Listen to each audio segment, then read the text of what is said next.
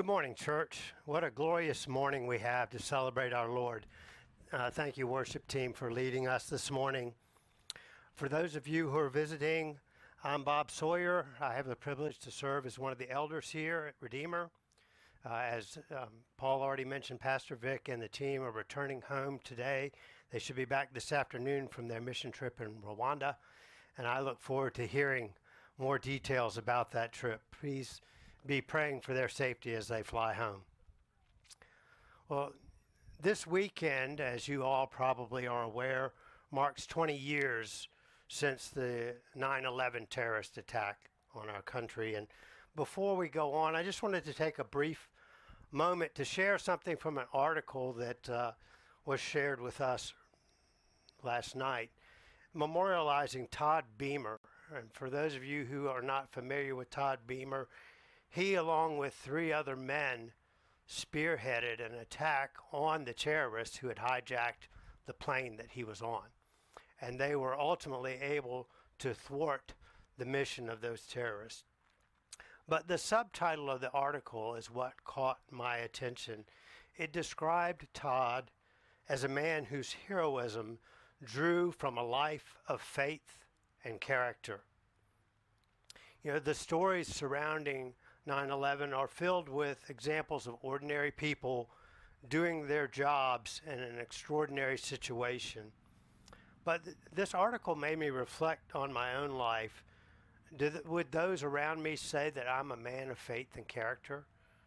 Would they know why I do the things I do, what motivates me? And sadly, I think sometimes they probably don't. You know, they might just say, oh, he's a good guy, you know but I am reminded of, in considering this whole story, of the, the quote The only thing required for evil to triumph is for good men to do nothing. May our faith always prompt us to do the right things for the right reasons.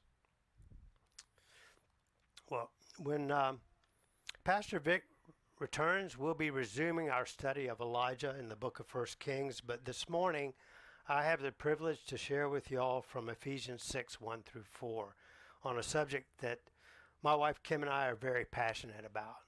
Before we were even married, we we began to feel the Lord speaking to us that our primary purpose and calling was to raise children who would be godly and that who would passionately pursue the Lord and his purposes in their lives. Not that we've been perfect parents by any means, but we're convinced that strong families are the building blocks of the church and God's kingdom. And it's one of the primary ways that the gospel is propagated. So the time we have together this morning is too limited to really do justice to this subject, or to even really go deep in these four verses. But hopefully one day we'll be able to do a weekend seminar on parenting like we did on marriage and and spend more time talking about this. But before we read the word, please pray with me. Holy Spirit, I just pray that you would breathe on our time this morning, that you would illuminate your word, that you would prepare our hearts, that you would instruct us. Lord, speak through me what you would have us to hear and prepare our hearts that we would receive it. In Christ's name, amen. So please uh, remain standing while we read Ephesians 6 1 through 4.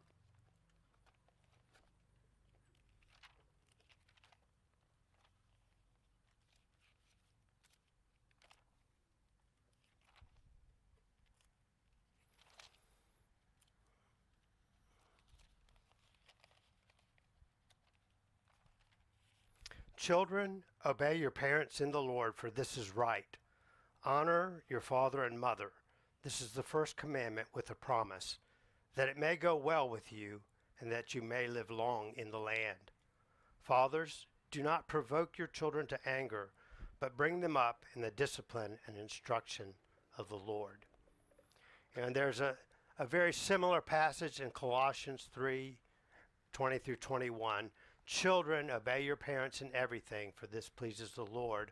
Fathers, do not provoke your children, lest they become discouraged. You can be seated. So if Ephesians starts off with something that's not a new command, it's one of the basic 10 moral commands that the Lord gave the Israelites in Mount Sinai. It's a quote of Exodus 2012 Honor your father and your mother, that your days may be long in the land that the Lord your God has given you. And in Proverbs, we see the same thing presented in a, in a negative statement. If one curses his father or his mother, his lamp will be put out in utter darkness. So, this commandment, what does it mean to us to honor our father and mother? Well, firstly, we should ask ourselves who gave us the mother and father that we have? Our parents come from the Lord. The Lord placed us in the family that we're in. Some of us are blessed to be born into a family of believing parents who are loving and kind and, and promote us growing up in the knowledge of the Lord. Whereas others of us are in less fortunate situations with parents who could be abusive, who may not know the Lord, who may not be honorable. But regardless of our circumstance, God has placed us in a family and He instructs us to honor the parents He's given us. This is not a conditional command. God didn't say that we should honor our parents based on who they are, or that we should honor them because we like them, or because we should give them honor whether or not based on whether or not they've wronged us or if they've treated us well. It doesn't say we should give our parents honor because their actions are worthy of honor. It doesn't say that we should honor our parents when we're young, but when we're older, we're exempt now that we're parents. You know, so bearing all these things in mind, what does it mean? What does it look like to honor our father and mother? Well, as is typical, the New Testament expands on that Old Testament instruction and gives us further understanding. You know, in in general, to honor means to regard or treat with respect, to esteem. And how we show honor to our parents varies in the different stages of our life. When we're a child, when we're grown, when we have our own family, and as our parents age. So in, in verse 1 starts out with instruction on honoring parents when we're young. Children, obey your parents. Children show honor to their parents through their obedience. Ch- children are put under the authority of their parents by the Lord. It's a delegated authority. So that children, you should obey your parents because that's the structure God set up. Parents, it's important to note that this is a conditional authority. We don't have the authority to abuse our children or to treat them however we would. The authority of parents is delegated for the good of the child, to protect them, to train them, to discipline them. Training our children means teaching them what they need to know in the various areas of life.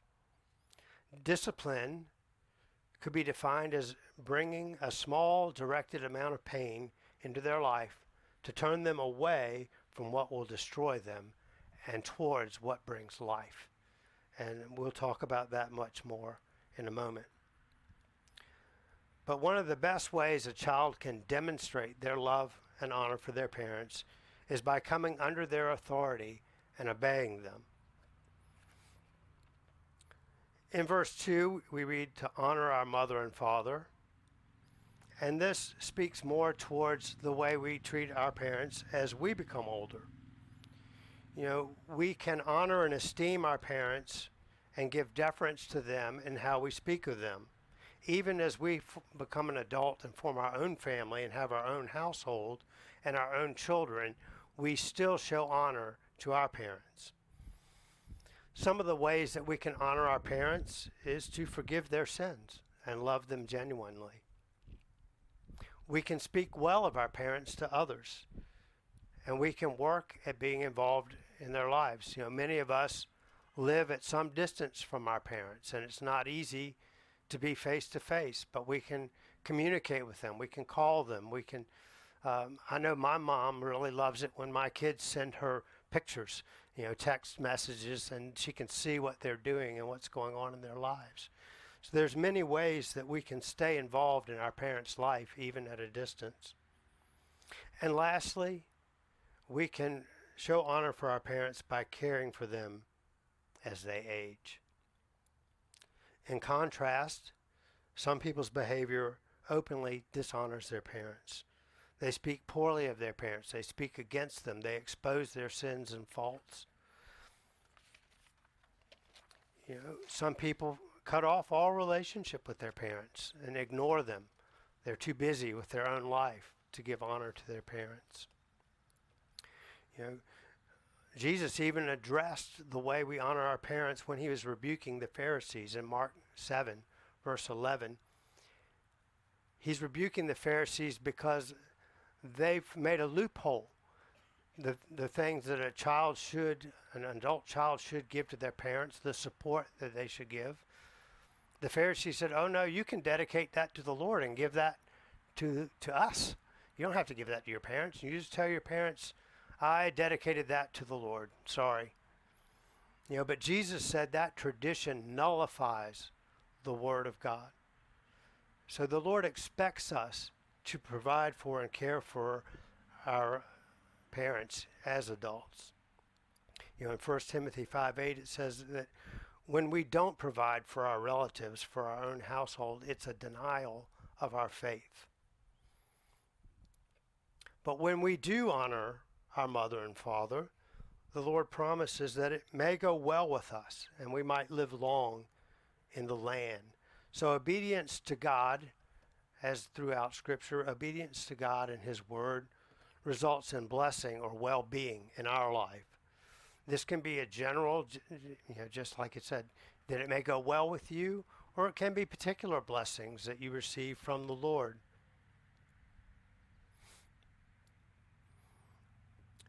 In verse 4, we get into the practical arena of this section of Scripture. Fathers, do not provoke your children to anger, but bring them up in the discipline and instruction of the Lord. This scripture addresses fathers in particular because fathers are the leaders of their home, whether they want to be or not. That's the way the Lord established things. And as fathers, we are accountable to the Lord for what goes on in the household and how our children are raised. We are in the chief seat of authority in the household, and we must lead our family in providing training and discipline. Day to day, a lot of the practicality of that might fall on the wife, she, especially if she's a stay at home mother. But as fathers, we must provide leadership. And we must see that the way we lead and discipline does not provoke our children. Our discipline must be done in love and fairness. You know, an expanded definition of provoking could be to exasperate, embitter, or irritate our children we provoke our children to anger or we exasperate them or cause them to become discouraged, as it says in Colossians, when we are inconsistent in our discipline and instruction and when we're unreasonable in what we ask of them. It's also frustrating to children when their parents are hypocritical. When we ask our children to do things that we're not willing to do and that we're not leading in it's difficult for them to believe that that's really a high value in our lives. You know, statistically, children who grow up in a household where the father attends church, even sporadically, are more likely to remain faithful to church attendance than households where the father does not. So our leadership impacts our children in their journey in, of faith. As a side note, it's important that we be man enough or woman enough to apologize to our children when we're in the wrong. This goes a long way in helping them understand that our instruction and discipline is for their good, not just uh, blatant insertion of authority for no point. When we're instructing and disciplining our children, the goal is not to crush their spirit. We don't ever want to do that. But we do want to break their will when they're being willfully disobedient and rebellious. Some practical advice for training and disciplining our children. First of all, no matter what age your children are, they must learn to come under your authority. If our children are rebelling against our authority, you can be sure that when they go out into life, they will rebel against other authority. Most importantly, they will reject God's authority.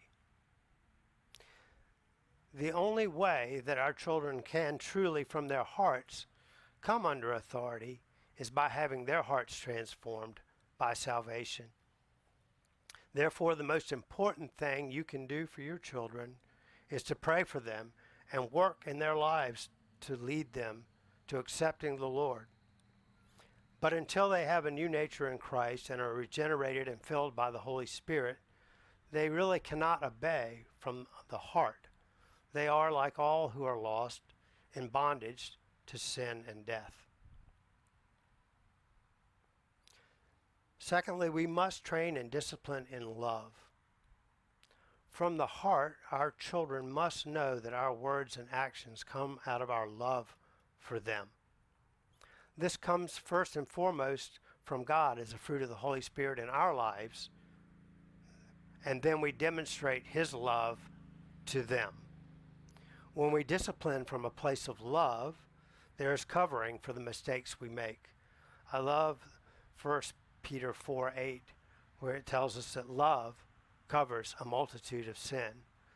As my children will attest, we made plenty of mistakes in how we raised them, but because they knew they were loved, they were able to forgive those and overlook them.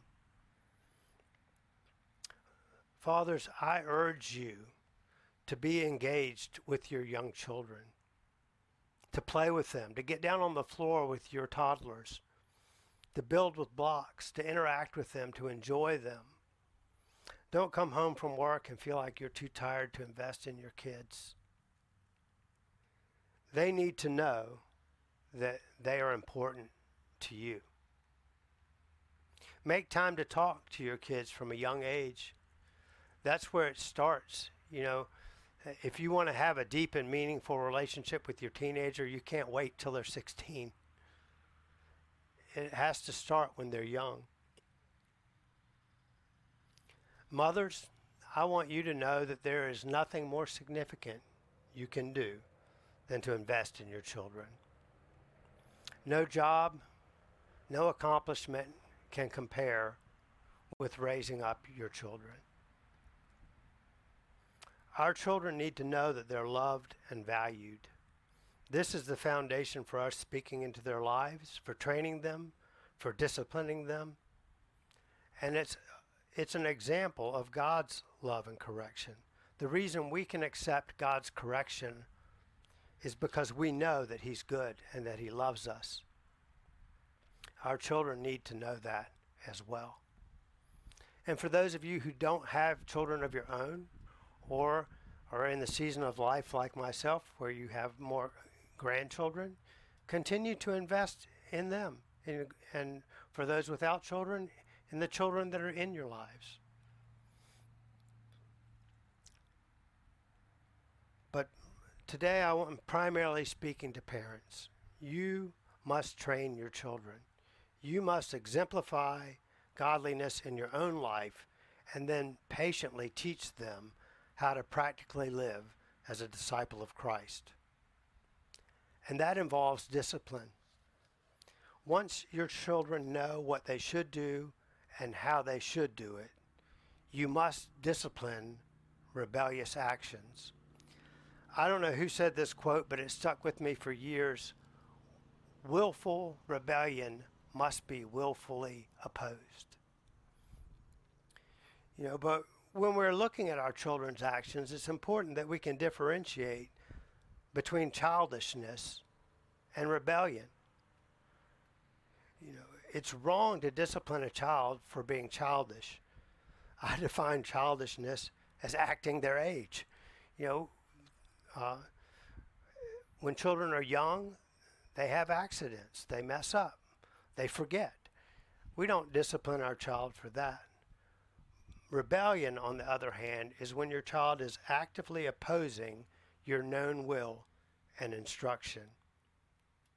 Just some examples to help understand the difference. You know, if you normally put your child to bed at 7 and you keep them out until 10 o'clock at night, then you keep telling them, stop whining, stop fussing. Well, I don't know that they can help it. They're tired. They don't have the self control. So you're setting yourself up for failure and a situation that could have been avoided. Um, you know, again, going back to the small children at the dinner table, they knock over their milk. Maybe they were just being careless, but it was just an accident.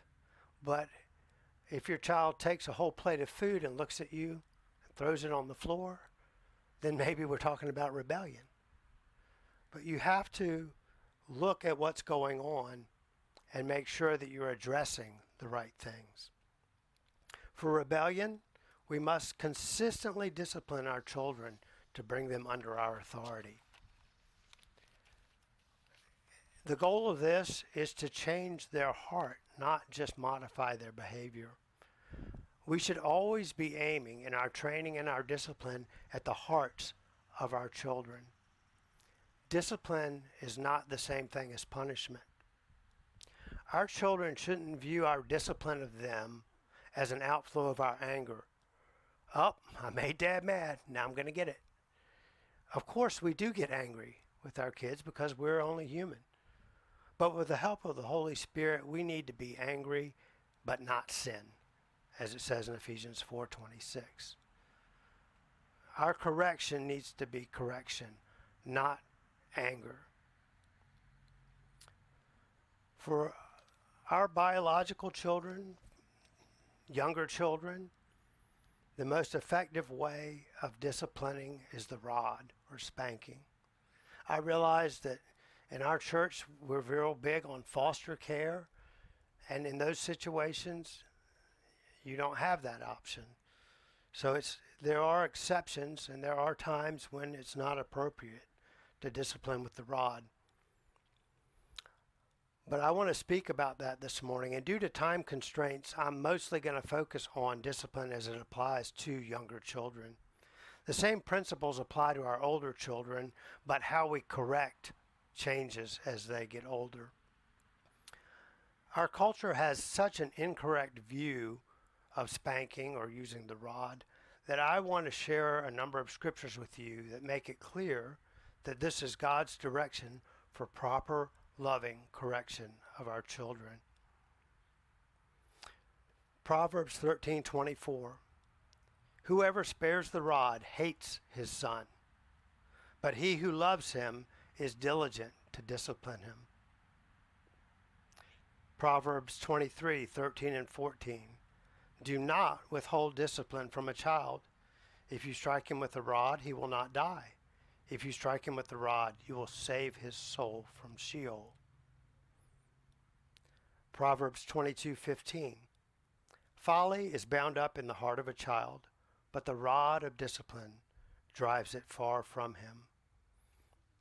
This goes hand in hand with what I said earlier. Our children are born with a sin nature. They're not basically good.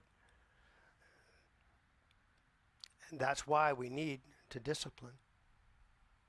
Proverbs 29:15 The rod and reproof give wisdom, but a child left to himself brings shame to his mother. This is one reason why I'm not a big fan of time out as a discipline for young children, because you are leaving them to themselves. And I, most young children don't have the ability to f- spend that time contemplating the wrongdoing that they're being corrected for. Proverbs 29:17 Discipline your son and he will give you rest. He will give delight to your heart.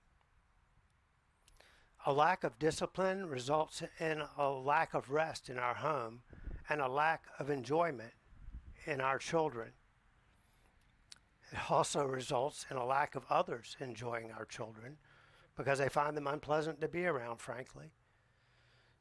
So, loving discipline is a necessary and right part of raising our children. And I'd like to just walk you through what that looks like. You know, I'm not talking about abusing your child, about physically wounding them. It's important that we discipline correctly from a place of love and self control. There are a number of good books detailing how to administer discipline using the rod. I'll just mention a few. Uh, Dobson's Dare to Discipline. Uh, it may be out of print, but when I was a young parent, Larry Tomczak wrote a great book with the uh, title God, the Rod, and Your Child's Bod.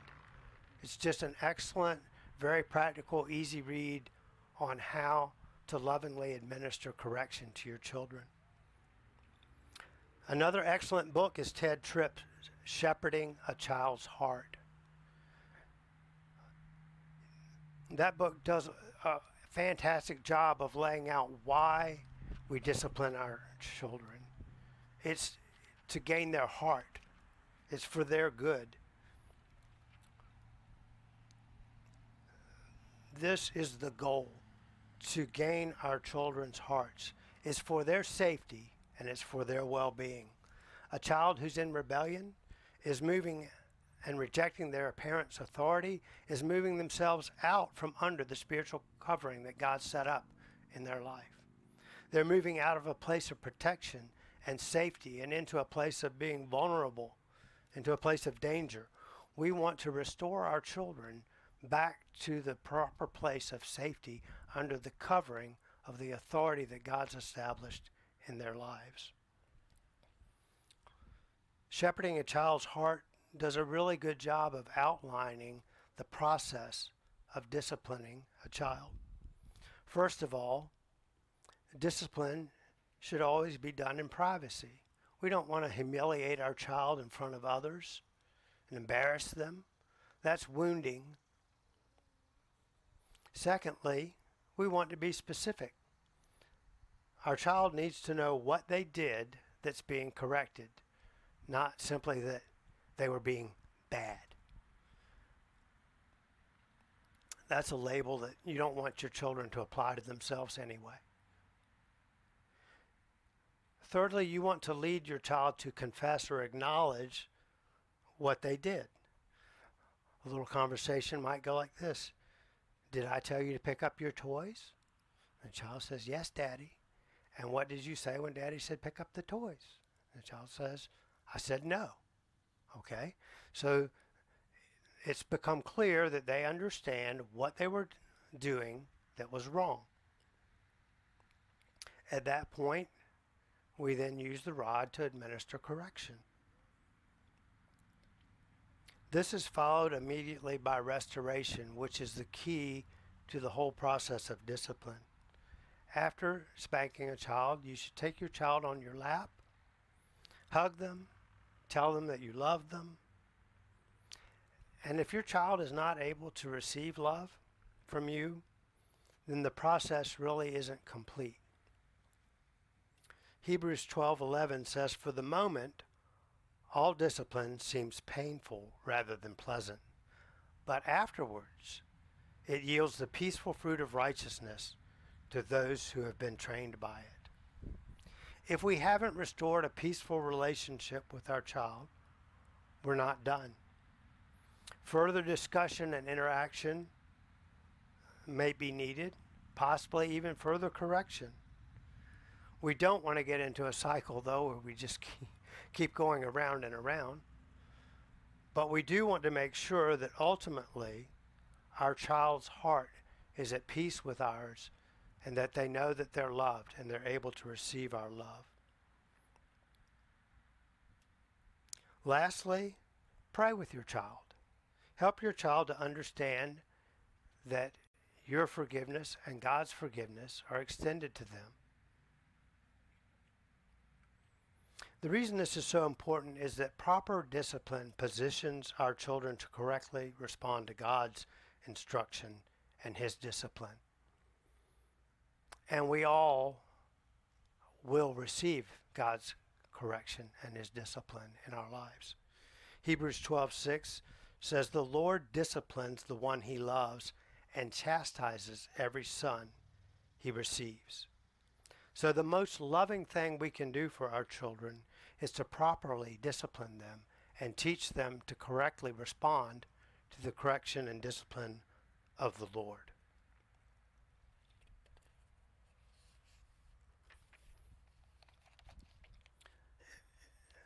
Verse 4 talks about bringing our child up in the discipline and instruction of the Lord.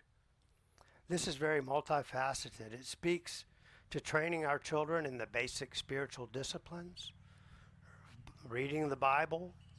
This starts with Bible storybooks for toddlers, reading them the Bible stories, teaching them about Jesus, teaching our children how to pray, teaching them how to confess their sins, teaching them the basics of the gospel teaching our children why we join together and come to church, training them to joyfully worship the Lord in song and music, teaching them about the ordinances of our faith, about the Lord's Supper, about baptism. In pursuing these basic disciplines, fathers especially, it's important that you lead by example telling your children it's important to pray and they never see you pray, do you think they're going to believe that you believe it's important? Telling your children you should read the Word, but not reading it yourself, they're going to follow your example, not your words. And instructing our children, I love the passage in Deuteronomy 6 6 through 7. It describes how we should instruct our children. It says, And these words which I command you shall be on your heart. You shall teach them diligently to your children, and shall talk of them when you sit in your house, and when you walk by the way, and when you lie down, and when you rise up. In other words, all the time. There's always things going on that are an opportunity for us to talk to our children about the Lord. We need to make the most of those opportunities. Another way I, lo- I love to instruct children is to tell them God's stories, personal stories of what God has done in your life or in your family. Some people call them testimonies. I just like to call them God stories. You know, the example of that, you might think, well, where's an example of that in the Bible? Well, I can give you three. You'll have to look them up on your own because we're running short on time this morning. But Joshua 4, 6, and 7, Exodus 16, 32, and Leviticus 23, 42. They speak of establishing memorials. The first one, Joshua, is when they crossed the Jordan River. The Lord parted the river and they walked across, and He told them to pick up 12 stones and pile them up. And then he gave them an instruction to paraphrase when your children see that pile of rocks and say, Hey, how come there's a pile of rocks there? You tell them the story. When the Lord brought us into the promised land, He parted the river, we walked across, He gave us this land for our inheritance. These stories are an important part of bringing our children to faith when they hear about the amazing things that God has done in our lives, things that are real, that are tangible, that they can relate to, it makes God real in their life as well. Lastly, I want to say, parents, that we cannot delegate the responsibility of training our children, of bringing them up in the discipline and instruction of the Lord. You know, we're blessed here at Redeemer to have Sherry Morgan and a wonderful team that invest in our children on Sunday mornings. But it's not up to them to train our children, it's up to us. So, how are you doing this morning? Does this make you feel beat up or judged? That's not my goal. Mothers, I don't want you leaving here feeling like you're doing a bad job. Fathers, I don't want you to leave here feeling like you're failing. What I do want is for us to be able to pray and ask the Holy Spirit to help us, to raise our children to hunger after Him, to follow after Him, to help us shepherd our children's hearts. If you feel convicted, don't feel bad, but resolve to be different. On a practical note, if you're having challenges with child rearing, I would encourage you to look for a family that's been successful. Don't look at people that have two year olds just like yours. Look at people that are farther along, that you can observe the fruit of what you want in your children, and ask them, how did they do that? My wife and I have been blessed throughout our life with having friends that were a handful of years ahead of us, and we could go to them. We saw the way their children were walking in righteousness and loving the Lord. And so when we had challenges and we didn't know what to do, we would ask them, hey, when your kids did this, what did you do? And they were a wealth of good information. There's also a lot of practical resources out there that are very good. I mentioned several this morning. Read them and put them into practice. I want to caution you, though, that popular does not equal good. There's a lot of things that are popular right now that are not based on the Bible. They're based on modern psychology and the, the feel good culture that we live in. I would urge you to look for good, godly guidance. Lastly, I would just say that social media is probably not your best source for information. There's a lot of stuff out there, but mostly people are just commiserating with each other about how miserable things are. So I would encourage you to find families whose children are do, walking with the Lord. Use them as a source of encouragement. If you haven't read Tedd Tripp's book, Shepherding a Child's Heart, I would encourage you. It's a great resource. And I just want to encourage you that no matter where you are in this process, no matter how old your children are, no matter how well you've done, it's not too late. It's not too late to do things differently. Please join with me as I pray for us. We're going to be transitioning to partaking communion together this morning. But I want to urge you if you would like prayer after the service, please find me or one of the other elders. We'd love to pray with you. If you have specific requests regarding help with raising your children, or if this morning you realize that you can't really lead your children in following the Lord because you're not following the Lord, and you need to accept Christ as your Savior, we'd love to talk with you after the service this morning. So please join me as I pray. Father, we just confess our need for your help in raising our children and shepherding their hearts. Lord, we ask that you, by your Spirit, would shepherd us, that you would guide us as we seek to raise our children up to follow hard after you, that you would help us to shepherd their hearts into relation with you. We thank you, Lord, that you are our teacher and our helper. In Christ's name, amen.